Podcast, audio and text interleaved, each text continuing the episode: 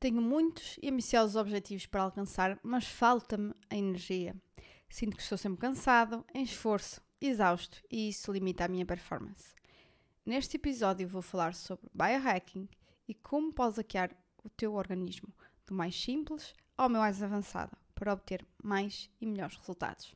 Olá, business lovers! Meu nome é Andréa Rocha, sou business coach e especialista em gestão e administração de negócios, e este é o Business After Hours.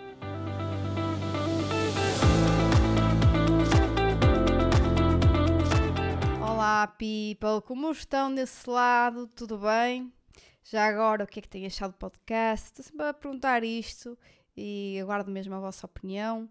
E, e, espero também aqui duas coisinhas que avaliem o podcast na plataforma em que estão a ouvir, com as estrelinhas, e que me enviem uma mensagem com o vosso feedback mais uh, detalhado. Vou adorar a ler as vossas mensagens e saber de que forma posso melhorar para, para, para vos entregar mais valor, não é?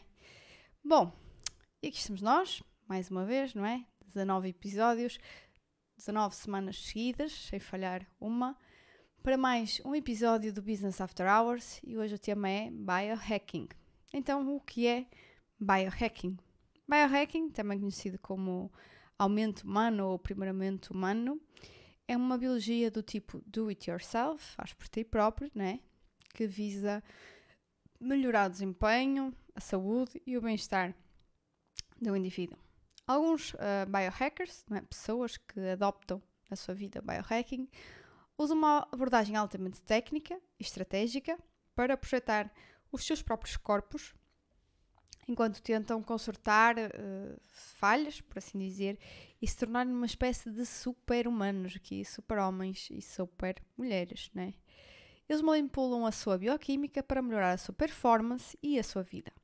E a verdade é, se não há energia para perseguir um objetivo, de que te serve defini-los? De que serve planear, não é?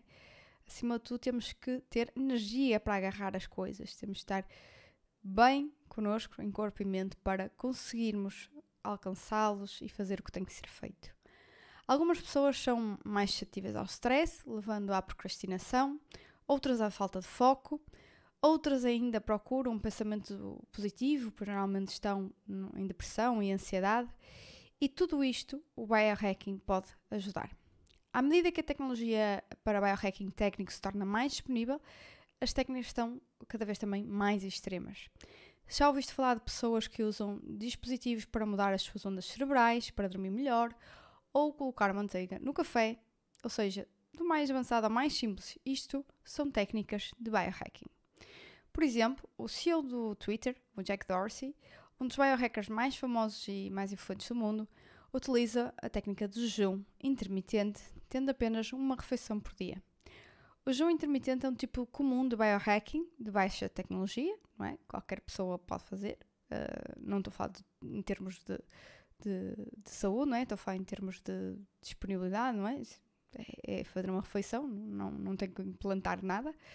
E uh, é um tipo comum então de, de biohacking baixa tecnologia destinada a regular o açúcar no sangue e manter um peso saudável, porque sabemos que nós, o nosso corpo, o nosso cérebro, a nossa energia uh, é regulada aqui pelos, pelos níveis de açúcar no sangue ao longo do dia.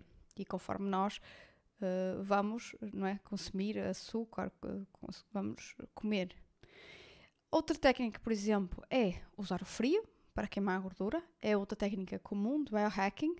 Muitos biohackers acreditam que ao expor o corpo ao frio pode ajudar a queimar gordura mais rapidamente e então recomendam banhos de gelo, banhos frios ou até mesmo a crioterapia. Quando se fala em biohacking, fala-se muitas vezes também em nutrópicos. Nutrópicos são substâncias em forma natural, suplementar ou de alimentos usados para aumentar a função cognitiva. Isto pode incluir uh, melhorar nosso humor, produtividade ou foco. Os nootrópicos são muito utilizados uh, em Silicon Valley, no mundo das startups e uh, também no mundo, por exemplo, de corretores de bolsa e pessoas que, são, que estão sob uh, demasiada pressão e stress para atingir objetivos. A segurança dos, dos nootrópicos é ainda controversa e sobre a forma de suplementos nootrópicos não são regulamentados pela, pela FDA nos Estados Unidos. Que vamos dizer que é referência, não é? Para qualquer suplemento ou medicação a nível mundial. Os principais objetivos de quem utiliza biohacking são simples: ter energia para ser uma verdadeira máquina a produzir, a criar o seu corpo e mente para produzir quando os outros já desistiram. Quantas vezes nos aconteceu de uh, estarem a correr, não é? E de repente sentirem que, que, têm que desistir e parar de correr e depois voltam a correr outra vez, sabendo que é muito mais difícil o recomeço, não é? É disto que nós estamos a falar, é continuar a produzir quando os outros já ficaram para trás. E não é preciso ir aos extremos do biohacking para ter resultados. Cada coisa no seu tempo e com, com passos, não é? com, com steps programados, com o autoconhecimento também do nosso corpo e daquilo que nós sentimos quando fazemos determinada ação com ele. Então, eu deixo vou deixar aqui algumas técnicas mais básicas do biohacking. Isto não são recomendações nenhumas, qualquer pessoa consegue consultar isto na internet. Uh, são coisas simples, mais aplicáveis a uns que a outros. Uh, algumas que eu diria que são boas para, para, para toda a gente, não é? Como esta primeira que vamos falar, uh, de alimentação e de sono. outras, claro, teriam de ser avaliadas mais em detalhe, até de, em, termos, em termos médicos, não? Então a primeira é efetivamente dormir melhor e alimentar melhor. Uh, a nossa alimentação tem muito impacto na nossa performance e dormir também, já sabemos. Nada substitui noites de sono reparadoras. Hoje em dia uh, temos muitos problemas disto, especialmente entre empreendedores, empresários que de alguma forma têm problemas uh, de sono, não é?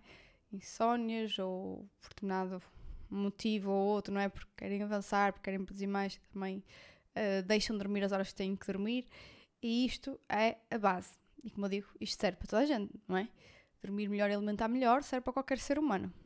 Por isso, uh, aqui também algumas uh, dicas para dormir melhor. Uh, não comer, de preferência, nas 3 horas anteriores a te deitares. Não olhar para ecrãs, seja computador, telemóvel, tu, aqueles, o cobo, aqueles dispositivos de, de ler livros, não é? Ou o que seja. normalmente uma a duas horas antes de deitares uh, depois emitem aquela luz azul, não é? Que nos, que nos estimula.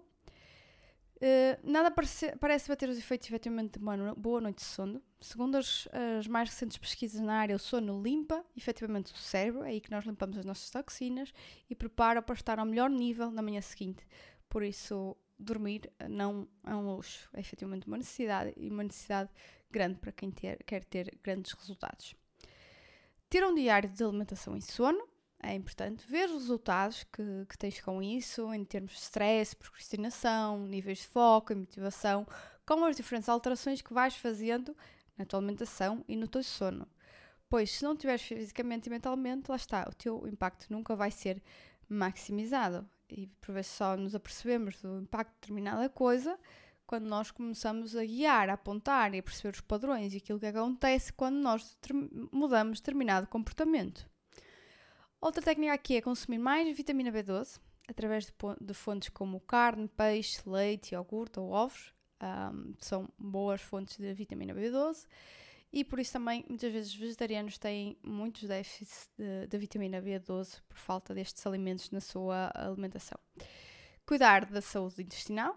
Uh, para quem não sabe, o nosso intestino é considerado o nosso segundo cérebro, por isso cuidar dele consumindo anti, uh, alimentos anti-inflamatórios uh, vai ajudar a nossa performance. Alimentos anti-inflamatórios, uh, anti-inflamatórios, aliás, como o abacate, o azeite, salmão, brócolis ou tomate, são importantes uh, alimentos para a nossa flora intestinal. Choque térmico, uh, já deves ter falado, ouvido falar muito disto, não é? Colocar o quarto em frio logo pela manhã ou água do banho. Diminuir a luminosidade dos ecrãs em geral, quando nós estamos a trabalhar, no telemóvel, até durante o dia.